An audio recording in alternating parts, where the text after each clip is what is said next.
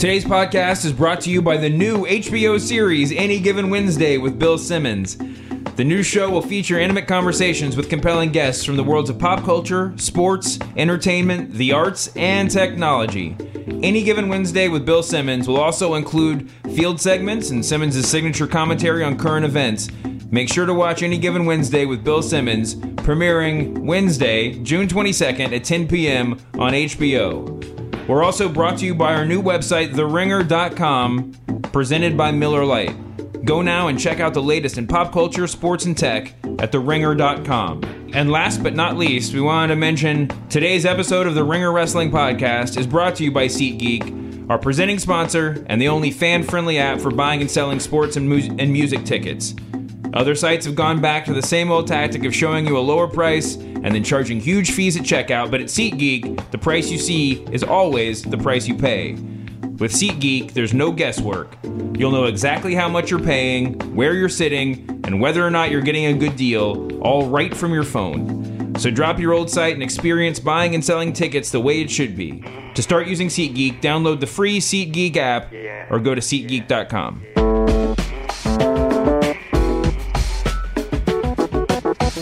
Welcome to the still unnamed Ringer Wrestling Podcast. Actually, someone someone tweeted me if, if it's going to be unnamed, we should just call it the vacant title because that's the greatest pun of all time. I love it. Yeah, I'm into uh, it. Anyway, we uh, I'm here. I'm sitting here in uh, the lavish offices of uh, Bill Simmons with the w- one of the people that people that people have demanded be on my new podcast on a fairly regular basis. My buddy Blake Hey, what's going on? and uh, friend friend of the Ringer, former Grantland staffer, and and Cheap Heat uh, special guest. no, at least once. no one asked for me to be on this show. I'm so sorry. I asked for you to be on this show. This is Dave Schilling, Hello. everybody from The Guardian. In What's fairness, up? I think one person asked for me to be on the show, and it was it was Shoemaker, and that's it. So uh, what, right before they to, right before they I had to do that introduction, Dave was telling me that wait, what is the story with Sheamus? oh, Sheamus wants to be Venom in the Marvel universe. Oh, He wants so to not- play the character of Venom. Okay. What, what were you thinking? I meant. Well, I grew up watching Jerry the King Lawler and Memphis Wrestling, and they actually had fake Spider-Man on that show, as well as like fake Ninja Turtles and some like monster movie monster. Jason, there was at least two Jasons.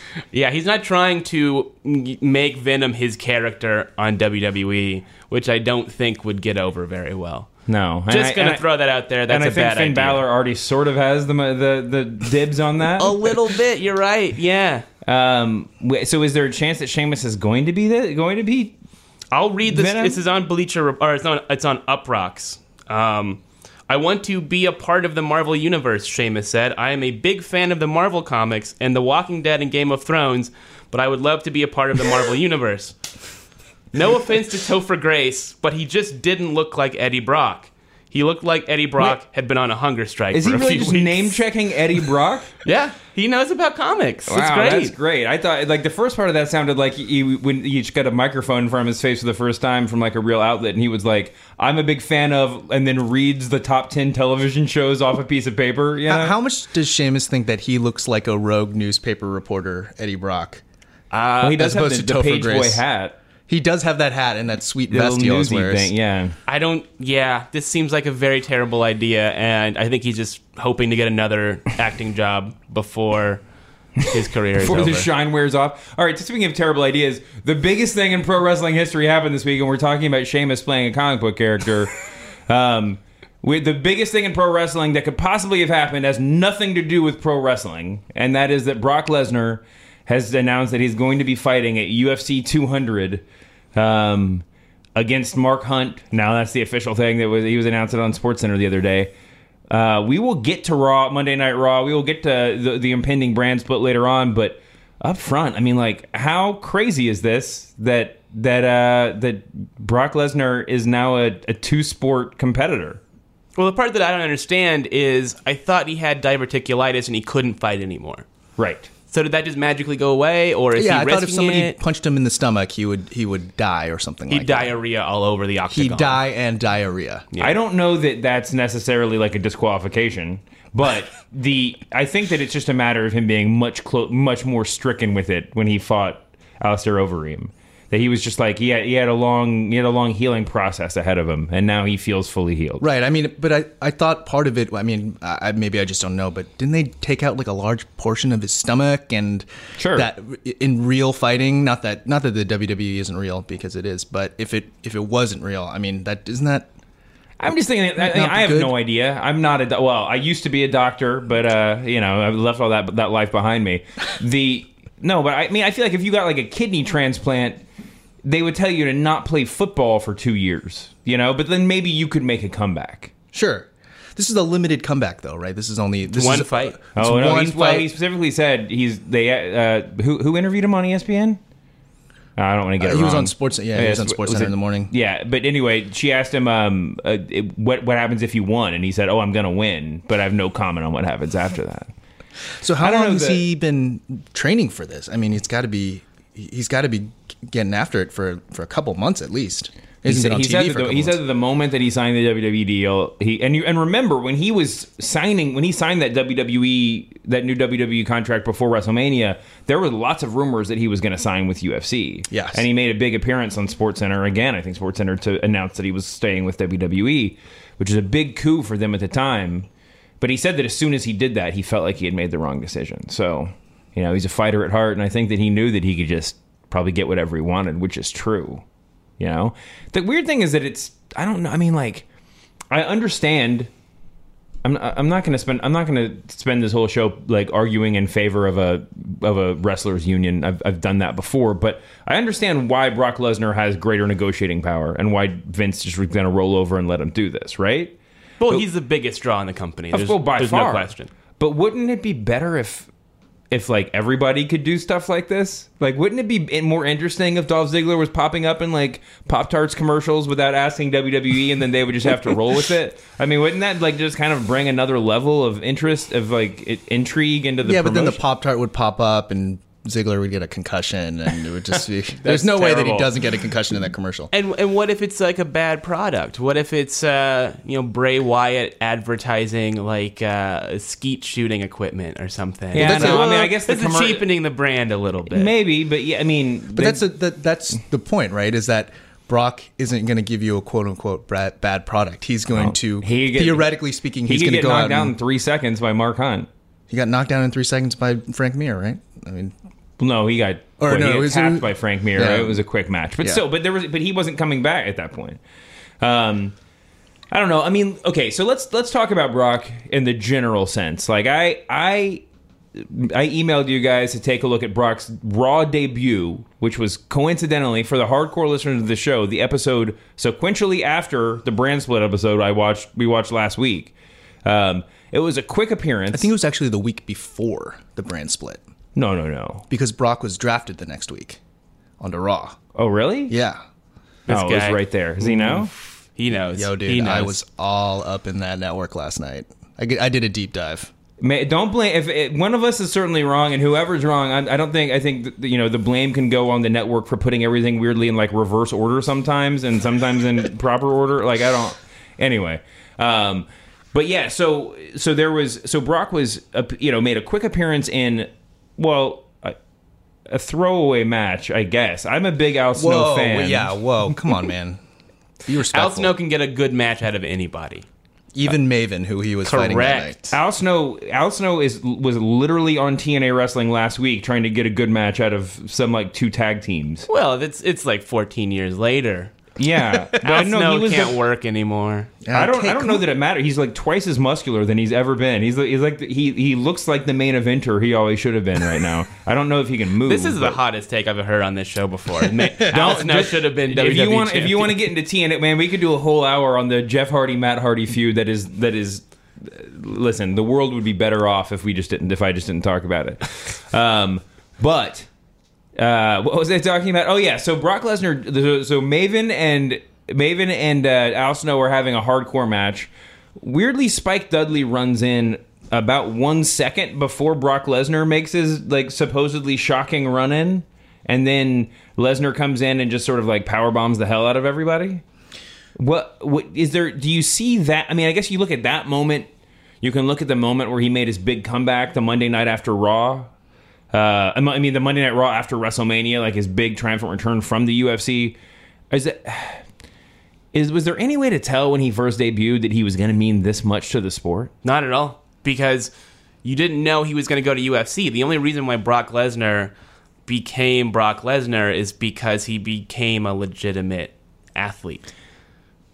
Right, Well, like he was he was, already he was legit- already a well, yeah, legitimate but I mean, he he went in Professional to UFC, athlete. professional athlete, UFC, very high profile job where he beat people up. He was the champion, and so he comes in and he's booked a certain way because you know WrestleMania 19 and there are uh, all those like attempts to get him over and be the the guy failed. And I think at the time, I remember when he came in, he he was super athletic, more athletic than the other guys his size, but he looked very with the crew cut and just being jacked out of his mind. He looked a lot like Nathan Jones or a lot of those He looked kind like of Cena and Orton, sort of Yeah. too. Except yeah, yeah, a little exactly. bit more puffed up. I think Cena was after him. Maybe I think Cena was maybe like later that year, and Orton was maybe later that oh, year. Oh, but yeah. he he looked very much like just some stiff dude who couldn't really do very much and it was kind of impacted by the fact that like after that Batista came and a lot of other guys and at the time Batista wasn't a very good wrestler but at the time like a lot of these dudes I just thought it was okay well this is another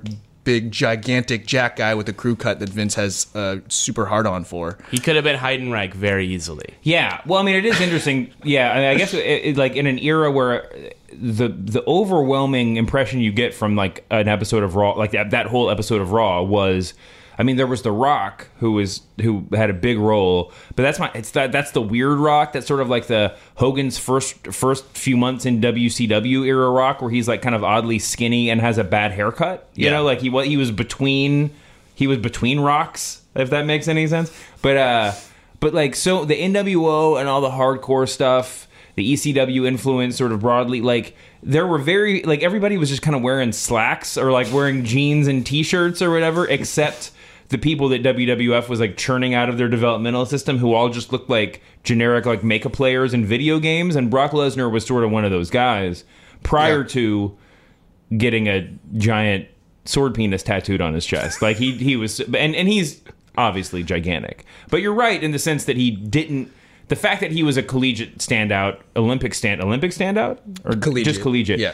Collegiate standout was sort of beside the point because the wrestling world has seen a million of those and traditionally um you know, that's been the realm of of professional athletes who have sort of failed at their sport or kind of or reached the end of the line at their at, at their chosen sport. But what was what was striking about watching it last night and having seen you know however many years of his career afterwards is how how quick he was relative to now. He's not quite as quick now. I mean that's just part of age. He was 25 years old at the time, but the guy was he's as strong as he is now, except trim and just the fastest guy you've ever seen in your life. Yeah, it looked like they had no trepidation. I mean, you always hear about the old like the uh, like the the um, the bookers or whatever, like the the the Arn Andersons backstage will tell you if you're a big guy, like you know, absolutely never do moves that a small that like a flippy guy will do or whatever because it it just it it makes light. I mean, no pun intended.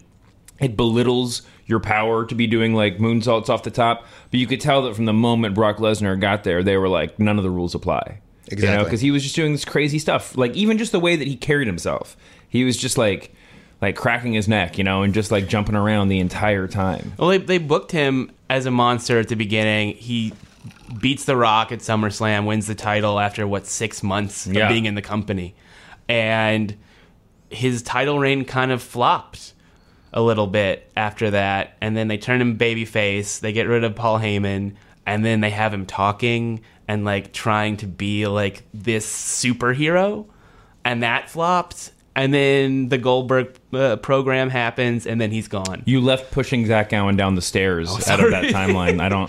I've been trying to forget that that happened. I just saw Zach Gowen on TV. Is he on American Ninja Warrior this season, or am I crazy?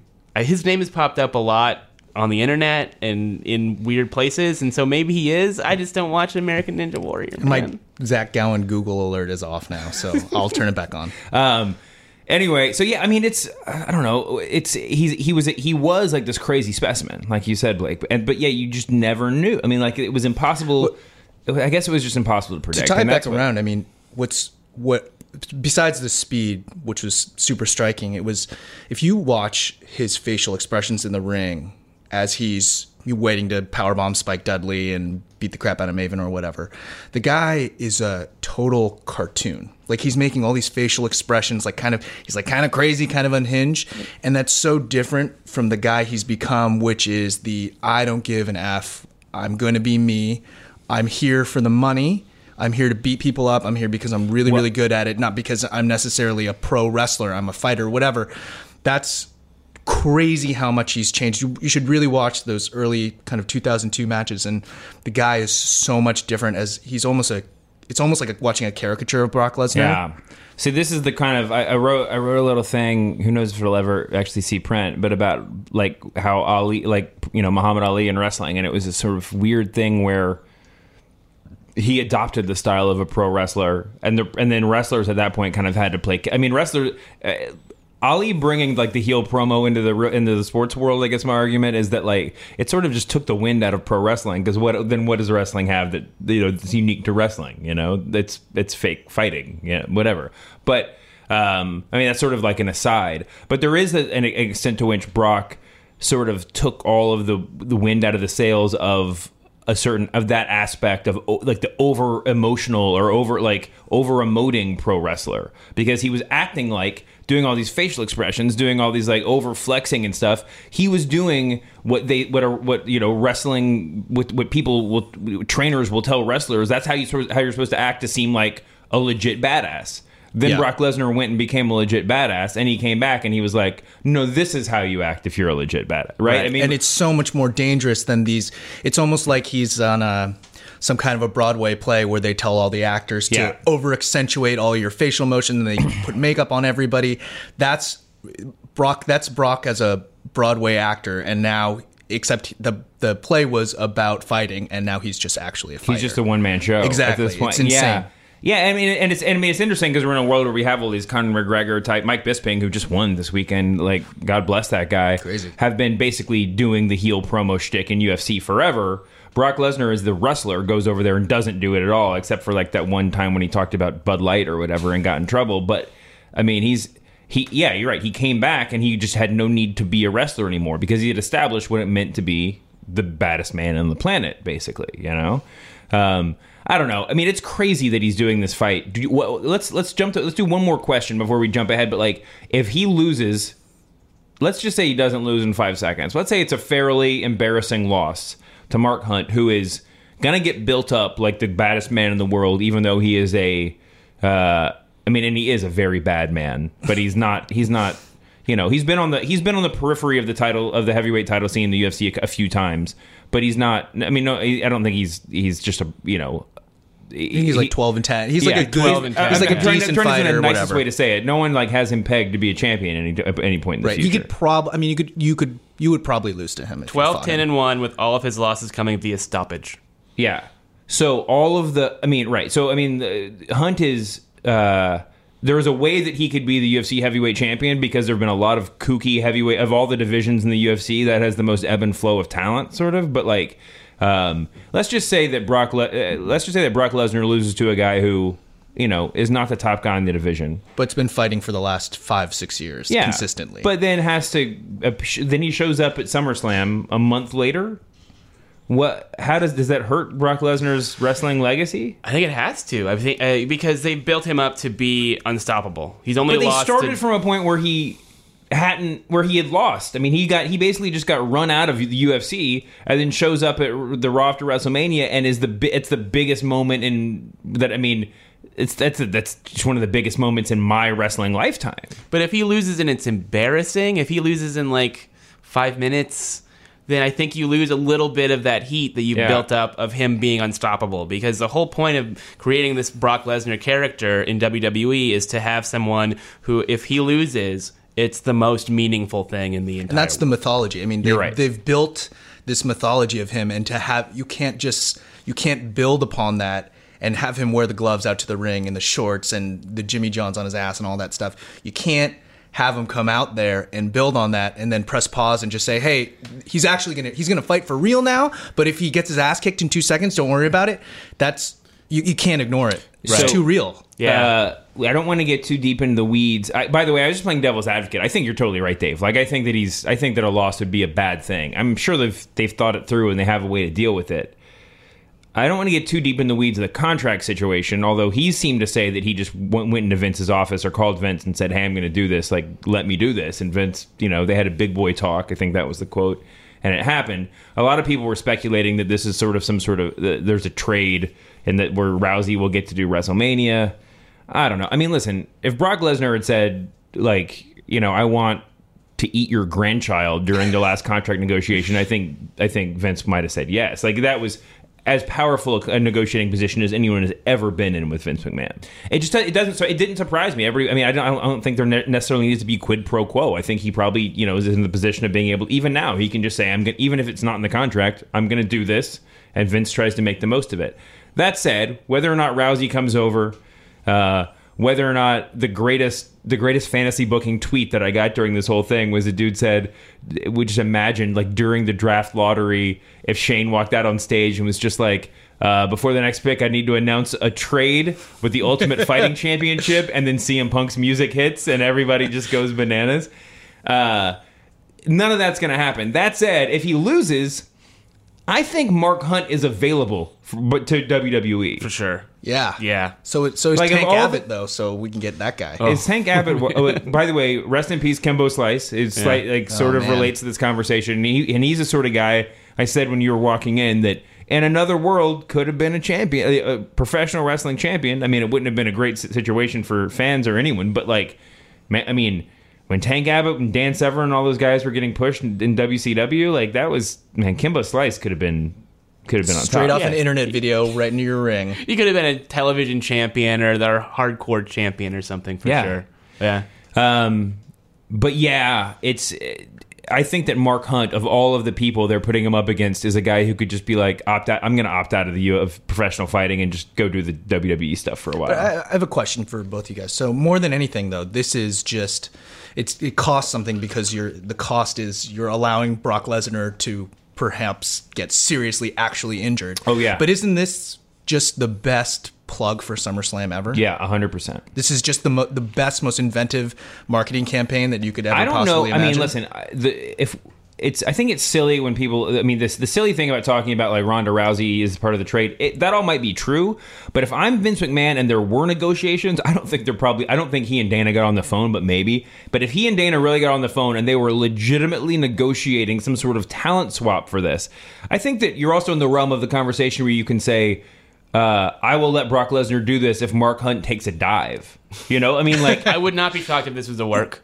yeah, I mean, I'm just like, it's not. If we're talking about talent swaps between people who legitimately hate each other, you know, it's like anything's on the table. Yeah. and it doesn't hurt UFC. I mean, as long as it doesn't look crazy, you know. Right. Like, anyway, I think it depends. maybe I'm too, I'm too, I'm too in the weeds of pro wrestling. Obviously, that would hurt UFC, but you know, they can also like suspend their best reporter and restore his credentials the next day, and it's and that's all going to be fine. I think SummerSlam depends on who they book him against. Who's the guy who's working the program after UFC? Speaking of which, can you talk to me? Can you tell the people about the text that you sent me last night of what was happening to you on the internet? Oh yeah. So I didn't even tweet anything about Ariel Helwani, who obviously I know I've done a podcast with, and I, uh, hopefully I'll have you know a chance to talk to him about it soon. But I didn't tweet anything about that or write anything about that uh, deliberately. You know, I just don't. I did like I had. I, I wanted to give myself a little bit of breath, and maybe I would write something about it, but I didn't just want to go off half cocked on Twitter of all places. So I hadn't said anything, and then ran, and then last night I was checking Twitter after Raw was over because I was writing during that whole thing during the whole show, and Disco Inferno of all people had tweeted me asking my opinion about the Ariel Helwani thing and saying it was just like if the guy who was leaking WWE results onto Reddit if he had, if WWE had found out who he was, you know what should they do? And he asked me as if it was the same thing as Ariel Helwani, who's like just a who's a reporter getting thrown out. Like it's not it's it's it's crazy. So you're neither a reporter nor a personal friend of Disco Inferno. Uh, well, I mean, I'm not getting paid by WWE, and Ariel at this point isn't getting paid by UFC. Although there- there is a sort of correlation. I don't know that there's any there's any like pretty way to defend the situation to to like there's no there's no idealist Uh, way to look at this. I think you're bearing the lead, which is Disco Inferno is Yeah. tweeting at you personally. Disco Inferno. I had no, I've never tweeted this guy before, and he's and he's tweeting at me. That's a pretty big moment for me. Yeah, that's huge. But man. now people are going to accuse me of being of being in the you know being like in the bag for Disco Inferno and like vis a vis Disco Inferno. I mean Disco Inferno. Now I'm like I'm basically like on the payroll of WWE, and I'm just as corrupt as anybody else. Right, just because you have that Disco Inferno tattoo on your shoulder doesn't yeah, mean that exactly. you're, you're I'm not gonna like at his some point boy. tweet some breaking WWE news, and they're gonna ban me from every event from then on. And people are gonna be like, "See, you shouldn't have been tweeting with Disco Inferno." I don't I think know that's that a good things. that's a good piece of advice for everyone, guys. shouldn't Disco be- Inferno obviously is a little unhinged right now if he's coming at you like that. Oh, He's he definitely just, he gonna just tweet has you some after hot he takes. hears Maybe this. he just knows. Maybe he just you know reads my Twitter timeline and thinks that like it's worth tweeting at me. I don't I know. barely read your Twitter timeline. Yeah, me I don't know too. why Disco Inferno's like Yeah. You, yeah, that's weird. You spent more time with Disco Inferno this week than than I have, but we can go into that story a totally different time. It's fine. We can talk We're about giving that him a later. lot of run on this. Yeah, I don't wanna- we don't- yeah, yeah, maybe we, we- should go. Maybe we should go. Um, all right. Let's move on to Monday Night Raw really briefly. I don't know that there was anything, any one like storyline wise thing that really stood out, but I think it's safe to say this was the like weirdest episode of Raw in some time. This was sort of like Raw's answer to weird Twitter. Like I, there is so many strange things happening in every segment. It was re- it was almost like they well, you guys just jump in. It was almost like they like they made a really hard choice. Like they just said, like let's let this really like this really goofy intern run the show tonight or something. Like because it was there was a lot of oddness. Was were Seth and Roman unavail? Is there some secret European tour that I don't know about? That's think- a really good question. I think the video package was very successful in pushing that angle. Yeah. Way more successful than last week's angle, which was Seth Rollins running toward the ring and running back and I being think, a coward. I which think that not, they. I think you're absolutely right. I, I watched those things, and those are two of the best best video packages they've done in a long time.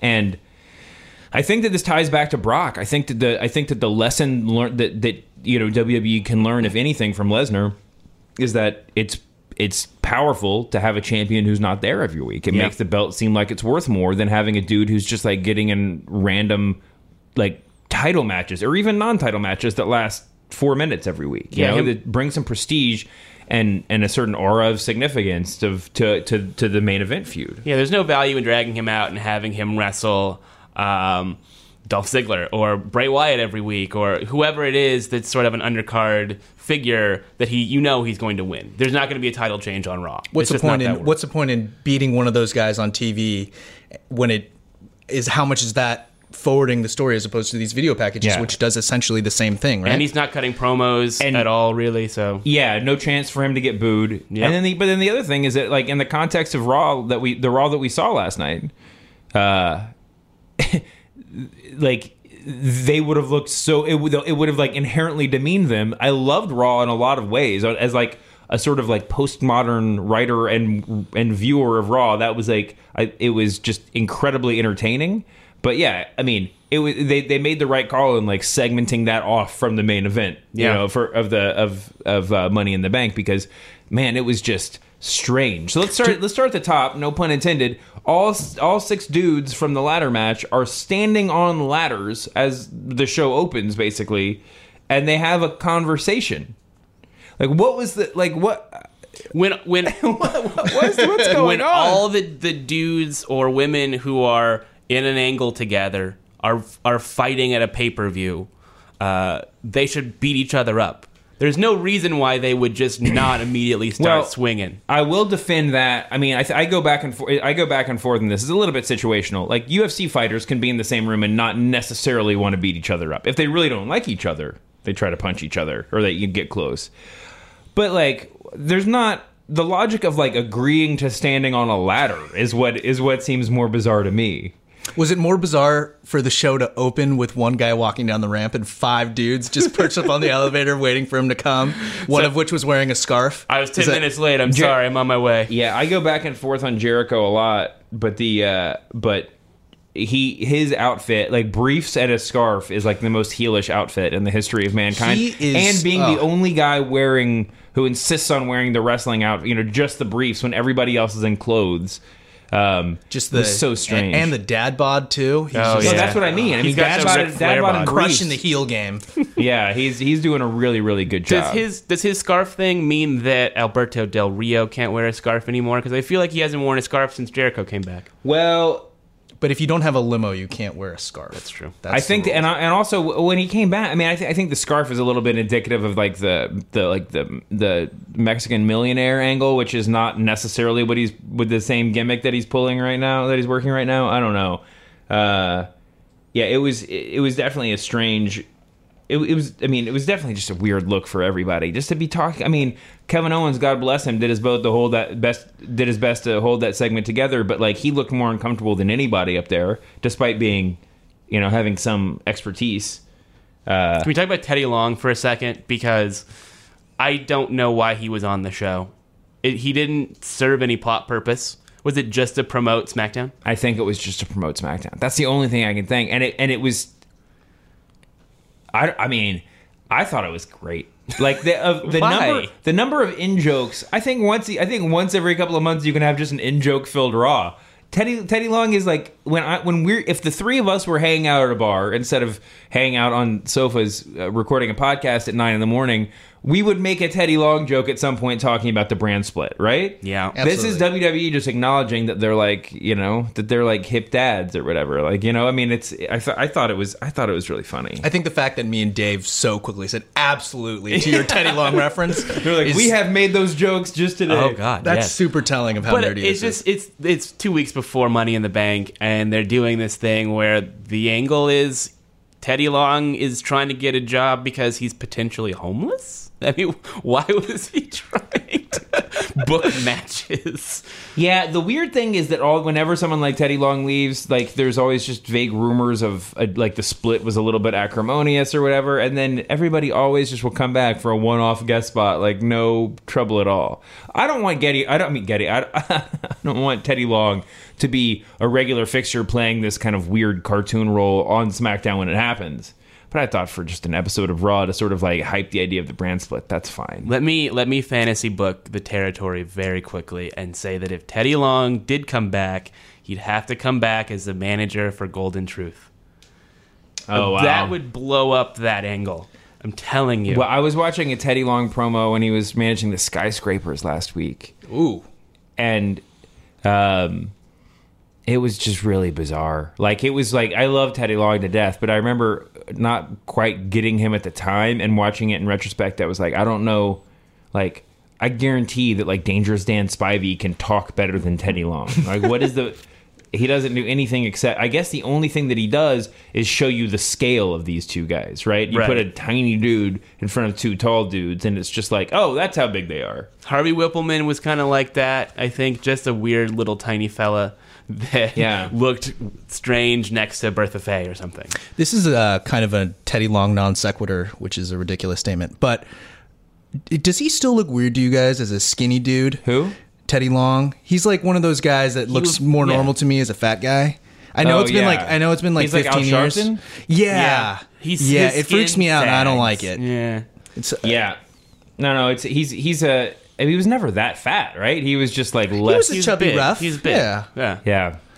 Anyway, I I I, I liked Teddy. I liked uh, what were the other weird things that happened on Raw? There Charlotte were, apologized for insulting her father. was that segment just like un, was that just retconning the week before? Basically, I mean, not retconning because they Well, she still it, but, wanted like- to have Christmas dinner with him. But was the point of that the beginning of that segment just to, because they had gotten a lot of like they had gotten a lot got of shit heat, for the way they did it the way that before? It must have been. But isn't that the point? To get her heat? Yeah. Even if it's legitimate? I think legit heat is the only heat that exists anymore. I mean, I think Absolutely. the only way, yeah. Um, maybe the only way that Brock Lesnar could- could become a better heel is to lose to Mark Hunt in five seconds. Like the, it's like only legit heat is the only way to go. Uh, so that, yeah, that was very weird and certainly like meta. There was the Cena versus the club thing for where one the club said get out the shovels at some point, right? Yeah. and then a reference Cena burying them, and Cena referred to them as the Bullet Club, or so, I saw online that he said Pullet Club, but like actually Okay. like was like there was a lot. So it of was just- a double entendre Pullet Club, right? Yeah, Oh boy. I did think that that was one of back. the uh, the most oddly uh, effective promos that I've heard from Cena in a long time. Oh, I think sure. I think serious Cena without the without well, except for the maybe the joke at the end about Barry or whatever. But it- it- that Cena is just so much more effective, and I know you can't overuse it that much, but it's the way that he is able to sell a storyline. It's really, really underrated. I mean, the guy's is still tremendous at promos, and I think we overlook that a lot. Yeah, he just has to be in the right situation. And you know, the big thing is, I think that he's got one promo per feud in him. Yeah. But and then by the time we get to like the week two and week three big promos, then he's just like he just gets silly or like it's all dick jokes or it's weirdly like just like misogynistic. Like you know, he just like go he he like his his like second gear isn't is never an ideal spot. But his first, but like when he when he hits that one perfect promo in every in every feud, it's just amazing. Well, I think it, it goes back to your point about keeping the big stars off of TV for a while. Is if you have Cena coming out every week and cutting a promo in the ring, of course he's going to get bored and he's going to start to tell jokes or he's going to be flippant uh, with the crowd. Uh, you have to say, okay, Cena, you're gonna you're gonna have your one big moment in the ring, and then we're gonna do some other stuff. We're gonna do some backstage stuff. We'll do some vignettes and Yeah. keep you from getting exhausted. Yeah. Um, well, was there anything? I mean, the other my, the other weird notes that I have. One, congratulations to Sam. Talking about skinny guys, congratulations to Sami Zayn for being where he's being, and and more importantly, being where he is, and more importantly, for finally getting a black T-shirt, which I think is the real signal that you've reached the upper echelon at WWE. They're no longer marketing this weird like military green shirt that you know. I'm sure somebody's excitedly wearing, but never would be me. But it is still a caricature of him in a windbreaker and a and a page boy hat. It's right? enough of a caricature that I'm okay with it. I agree with you though. He's, Yeah. he's in a better spot than Del Rio, who's still wearing his League of Nations shirt from WrestleMania. I have two special guests sitting here in this room right now, so I thought, what better a way to waste yours and everybody else's time than to make you guys draft for separate shows? Now, interesting thing from Raw was Steph trying really, really hard to put over SmackDown as the better show, which I think we're going to be seeing a lot of in the coming weeks. Um, that's what you know they have to do. Like when they did the first brand split, they Vince was SmackDown and and uh, Ric Flair was holding down the fort on Raw. But you know Vince and and The Rock like went to SmackDown. Like this is I- how they like launched the show. I do have a stat for you. Oh, that's Um, good. So Greg can suck it.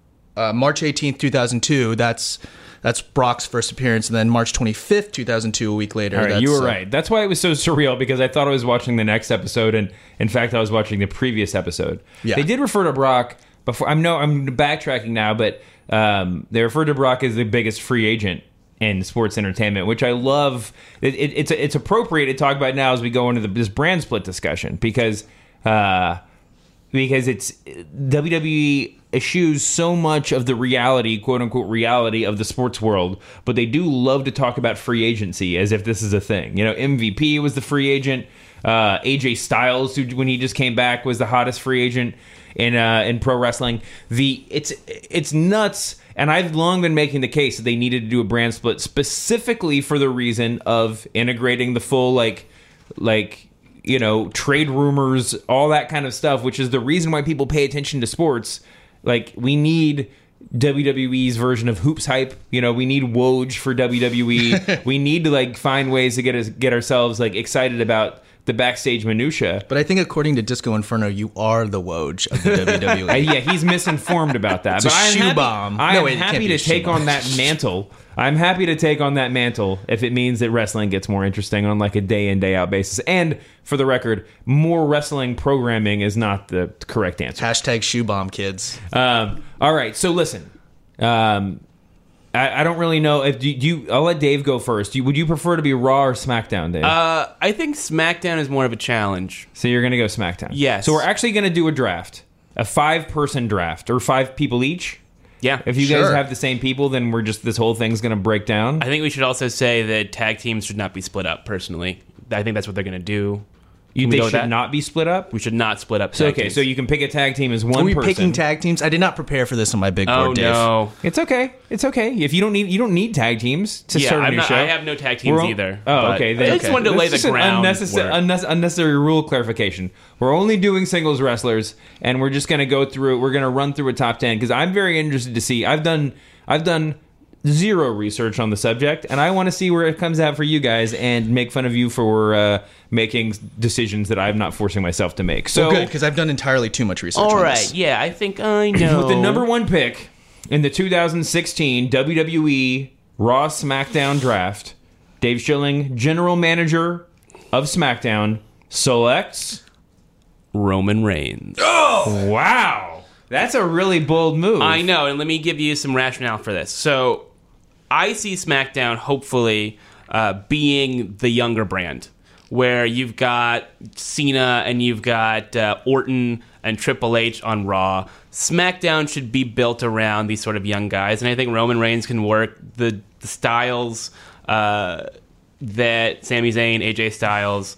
Uh, Kevin Owens can work, and that's sort of where I see SmackDown going. And Roman can work both sides of the coin too. He can be a heel, he can be a babyface, he can do anything. I really expected Roman Reigns to be that guy sitting there like with the eighth pick, and you guys staring at each other trying to figure out who was going to take him. Just But- sad Nerlens Noel sitting Yeah, there. exactly. or the it. guy Roman- with the gravity bong on his face, or the the um the gas uh, mask. Laremy from the NFL. Tunsil. Yeah, Exactly. that's a, yeah, that's exact. But like Roman Reigns is Roman Reigns is a to- is both a totally legitimate number one pick and totally legitimate not on, not on anyone's draft board. Absolutely. he he is not he did not get caught with like a with a gas mask bong, but like for some reason that's his reputation. Um, that was a very ballsy pick for number one, and I like your idea about the difference between Raw and SmackDown. Unfortunately. Uh, my buddy Blake here is not tethered by the rules that you laid out. Yeah. Blake, with the first pick of the Raw brand, It's obviously Seth Rollins. yeah, okay. Are you crazy? He does all the things that you said, except better, uh, and uh, and more effectively. He can play both sides of the. He can play absolutely both sides of the coin, uh, heel or face. My only my only thing is is he just had that devastating knee injury. Roman doesn't. Has, Roman had a sports hernia, I think, and so Yeah. that's really the only concern I have. And he is- had the, the nose, he had this like the sleep apnea nose job right or yeah whatever. no he was his wife was pissed because he was snoring a lot so he had to get a he had to get it fixed or whatever If you turn him heel, he's the biggest heel since uh, Roman Reigns. Triple H. Absolutely, Oh yeah, I think that's true. I think biggest that, heel since Rock. Yeah, he has a bright future. Don't get me don't get me wrong. I think that the hate is over. The, I mean, I, I, but I, I just I don't think that he should have. I th- I think that he should have been in the top three or four. I mean, can he play realistically though? Can he play heel? Like if he starts doing he's all playing these, heel right now. Yeah. Well, I know, but but he's playing feel heel, almost not inadvertently, but playing heel because he's a face. If he actually tries to be a heel, there's no proof that he can It's actually a do that. It's a simple adjustment. It's a really simple adjustment. He's already very arrogant in the way that he uh, interacts with the crowd. He's already kind of working heel in his matches, and that he's doing a lot of the, the grunt work. Well, I He's guess doing what- like reverse psychology right now. I Like, guess what exci- what's a exciting as a me. face. Yeah, no, but I think that might be what a heel is right now. I mean, the, I don't know if you can be a straight up heel on the in the main event without being, you know, Umaga. Even Kevin Owens gets a big pop when he comes out, Yeah. like a, a baby face pop. Yeah, I think that's just inevitable in this day and age. I think the most exciting thing to me about these first two picks, though, is that now we know we really know that the Money in the Bank main event match is not just for the WWE Championship, but for who really deserves to be the first pick in the draft. Uh, all right, Dave, who's your number two pick? Okay, with the number two pick in the 2016.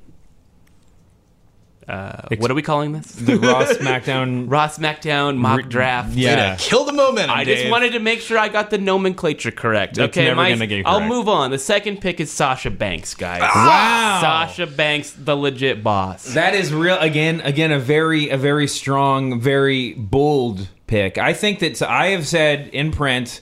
I mean, I've been on the record. Sasha Banks is the closest has the is the only person on the roster that has the upside of the Rock right now, and who and she may never get there, but there's a lot of potential, and it's and that's that's important. they are booking her terribly or not booking her at all.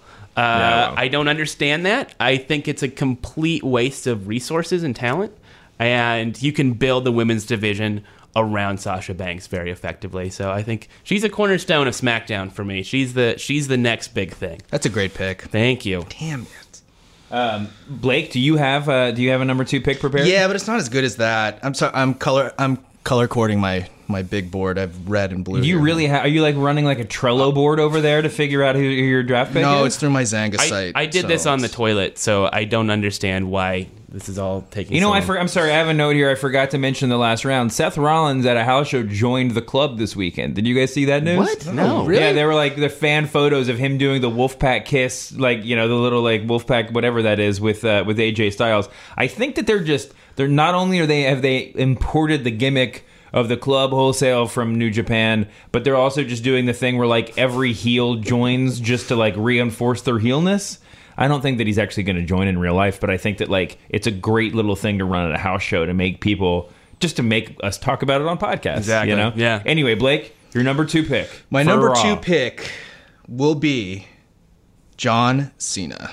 wow, Yeah. great choice. It's hard. It's hard to disagree with that. I mean, it's for the, all the reasons I said. Roman Reigns was was a little bit sketchy. It's. I think John Cena. You can you can you can say the same things. Although John Cena is a super duper star, and I think right now, I mean, once you get to the fourth pick in the draft, You're right, you gotta can't- ta- you I mean, you couldn't I'm say anything bad about anybody that's headlined. Really, I'm going to just past. steal what you said the other day, which is if you start an NBA team now, you you know you might want to take Seth Rollins or Roman Reigns or like the Kevin Durant's or the Russell Westbrooks of the world or the Steph Currys.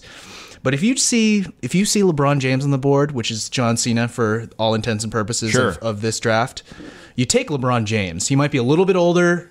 You might be worried about him breaking down. Yeah. But but I think there's a strong argument that if you're starting an NBA team from scratch and you know with 100% certainty that LeBron's going to retire in three years, you still take LeBron number one. Absolutely. I don't think that you do it, but like I think that you may like you sit around thinking about that for days. You know, It's- Especially in a wrestling context, John Cena has so much heat that he can transfer over to anybody that you draft that's a younger guy. sure.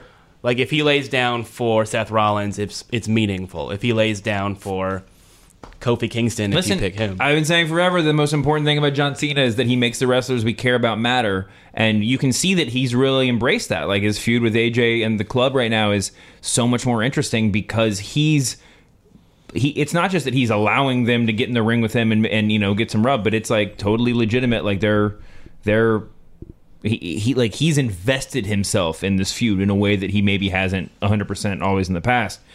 Anyway, I, I think that John Cena is uh, an impeccable pick um, at number four. Anyway, Dave, who you got at number five? okay. Uh, my next pick is Kevin Owens Wow, Blake is Blake is reacting really strongly. He because I'm apparently just cherry picking all the he's best. fucking talent. up my board, Dave. That's it. This he is has what's going to happen. Spreadsheet over I here. think we I do all, have a spreadsheet. This is insane. you're we ruining all, it. we all know you got you got to be one step ahead, Blake, which is hard when you're picking second. I know, but the uh, You're the Eric Bischoff of this mock it's okay. draft, You're gonna get sure. better ratings. You're raw. That's Right. true. this this is inherently this is chicanery. Well, I and never have to go against Monday Night Football though. Um, let's like, is there an argument for Kevin Owens? Is is where would you have, would you have picked Kevin Owens as pick, Blake? Yes, he was number four All on right. the board. I think he's the best worker in the company right now on a consistent basis. He cuts the best promos, and uh, I just think that he can do anything. He can do it all. Yeah, no, I don't think I don't think you even have to make the case for Kevin Owens. But uh, we let's uh, let's keep moving ahead because I mean I, I'm wondering. I guess my question is how if Kevin Owens could have gone higher. Could Kevin Kevin Owens He could have been a number one pick. he could have been a number one or definitely a number two. Blake, who do you then maybe maybe you should have looked at him a little bit higher, Blake. Who do you? I, I did, you know, I did. I had their ages here, and Kevin Owens is 32, Roman is 31. Seth is. I'm seriously prepared for this shit. This is Uh, crazy. Uh, Seth is, they're, someone they're might- all around the Shane, same Shane. McMahon. If Shane McMahon, if you want to get in touch with me, because if you have a real numbers cruncher sitting next to you at the draft, if I'm you need for your, hire. if you need your I'll do Daryl it. Morey, then we have we, we can. My buddy Blake is available. Pro wrestling analytics is going to Yeah, be a thing very I'm- soon. I can be Kayfabe better than metrics, Jalen. from day one. The uh, okay, better Blake, than Kuiper. Yeah. Okay, Blake. Who you got? All right, so this is uh, with the number, with what number? Third round pick, number six pick. Yeah. Uh, despite scheduling, despite appearances, Oh, wow. I'm going to take Brock Lesnar. Wow. Great. This is you. You're you're actually you are drafting Raw the way that Schilling wanted you to draft Raw. He's basically. doing it perfectly. Yeah. Yeah. So because I've got all the like hot young talent, and you've got Brock and Cena, it's perfect. And This is really incredible. But when you, I mean, even for you know, if it wasn't for 15 appearances a year, or 20 appearances a year, or whatever, there, I mean, there's no question Brock would be number one, right? If he was doing 52 weeks of TV a year. Oh year. yeah, no question at all. yeah. So uh, Is your next question is, is whether or not Kurt Angle is available for the draft? Because I think this is the show that you're working he a on. free right now. agent? Yeah. I'm doing it. Um, all right. Dave, let's skip. Let, us run through the rest of these. Do you have more people on your board? I have two more because you said to prepare five. oh yeah. Well, I guess I guess that's my fault. Sami Zayn because I cannot separate Sami and Kevin Owens. They All have right. to be able to work together. And with my final pick, I select Disco Inferno. no, I'm picking the Miz. I'm picking the Miz because Wow. One of the best heels, not the best heel. I love the Owens is Miz. I love heel. the Miz. I think maybe you could have picked him up as an undrafted free agent. Blake, who do, who are your last two? you kidding me? The Miz is great, I guess. My last two. and I get Maurice too. I had well, oh, that's a pretty good one. My last two, I had uh, I had AJ Styles. I mean, Who guy could- can work. I'm he could have been a number one. he pick. could have been number one pick. I should have taken AJ Styles, Uh, not the and Miz. then uh, and then the last guy on my draft board, or the next guy on my draft board, was uh, was Finn Balor. Yeah. Finn Balor at uh for the last pick. I, I mean, he's largely, I guess, unproven, literally unproven. But He's great. uh, That's a does the high guy not look like a star? Does the guy not? Look Oh, look, I think I think after Sasha Banks, I mean, he's I think he's the. I, I said I compared Sasha Banks to The Rock, and obviously that's a little bit of hyperbole, but I think Finn's the only. I think Finn's got the most upside coming out of developmental since Cena. I mean, Sure. I think. I mean, and and he has he probably has a little bit of like it's like a steeper like whatever. Like the arc is not going to be as straight a line for him as Cena, but I think that he's got that kind of upside. the there's something about his character that feels modern. Whereas you Very think about much a lot of like the Roman Reigns of the world, kind of feel like uh, retreads of characters you've seen before, and Finn ba- Finn Balor feels like That's what- exactly. a millennial professional wrestling. Character. Exactly what I was going to say is that he doesn't doesn't feel like Rock. He doesn't feel like Austin. He doesn't feel like Cena. He feels like maybe how Roman Reigns should have been as kind of a more modern face of the company, so to speak. You think? I mean, w- would you put Punk and Bryan in the mo- in the in the category of modern Absolutely, wrestlers? Yes. yes. All right, so we got to get out of here. We've we've we've used up all of our of all of our time, but there's a couple of things I want to touch on. One, shame on both of you for not drafting Darren Young because he's Oh, I think I saw. Darren Young running as I drove here today. Oddly was he being made great again? Was he was. I mean, Was Bob Backlund but Bob? Backlund Bob told him was to, on a to bicycle walk. next to yeah, him? yesterday. so- But if we're talking about, uh, I one ma- last news by I want to get out there, and I, I didn't ask you guys to even prepare for this. I, I totally forgot about it until this conversation came up. But WWE just signed Tommy End, who is a professional wrestler from the Netherlands, who is the best wrestler, just the best wrestler. He is like if CM Punk uh, and Daniel Bryan and like Davey Richards had like a Okay. three way child. He's incredible. He's like if you he actually wrestled a uh, a, a semi famous indie match in Europe against against Bryan Danielson back in the day that was like uh, like strong style rules where they were just like kicking each other really hard and then like recoiling like crazy from the kicks. Um, it was an in, that from that guy you would never thought he's going to be the next big thing or whatever, but he I think he got a bunch more tattoos and grew his hair and beard out, and now he is like he does a lot of like the kicky stompy stuff that the indie guys do, but it's really legit the way he does it, and I think that. I think if talk about upside, like who knows? He this guy could this guy could really be. So a he's thing. like five six or five seven or something like that. no no no no. He's he could be like six feet tall. Okay, Is he, could going? Is he going to NXT or is he going straight? He's to going to NXT for sure. He's got a little. He's got a ways to go. Like he wrestled Hero not that long ago and didn't look significantly smaller than Chris Hero. Okay, that So- still means that he's not huge. Oh, in real life? Yes. Uh, yeah. My guess is he's probably five ten or something. But like he's he's big enough in this day and age. Yeah, you don't have to. He's be a bigger. Than, he's giant. bigger than Finn Balor, who you had on your draft board. That's, That's one of the reasons why I thought not to pick him is because of his his height issue and because Height issue. All right, It's calm just- down, Vince. It's- It's not a height Well, issue. I mean, I don't know him Some of against. us aren't born like you. I all right. Some of us are fine. born small. Finn Balor, if you're listening to this, I apologize. You're just tall enough. You're just tall wow, enough. tall enough. Anyway, everybody Jesus. go watch Tommy End videos on YouTube. There are like three of them, but it's totally worth checking out. He's done some cool stuff for for American Indies. Like he's he's been around a lot, but also just like the compilation packages.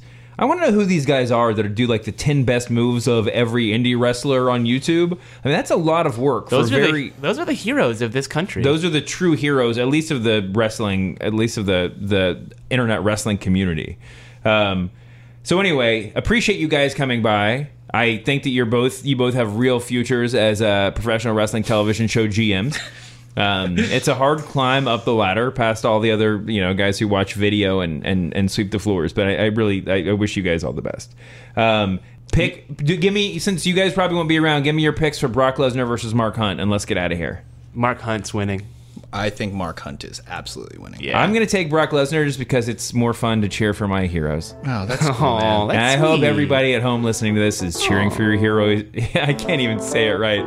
Keep cheering for your heroes, humanoids.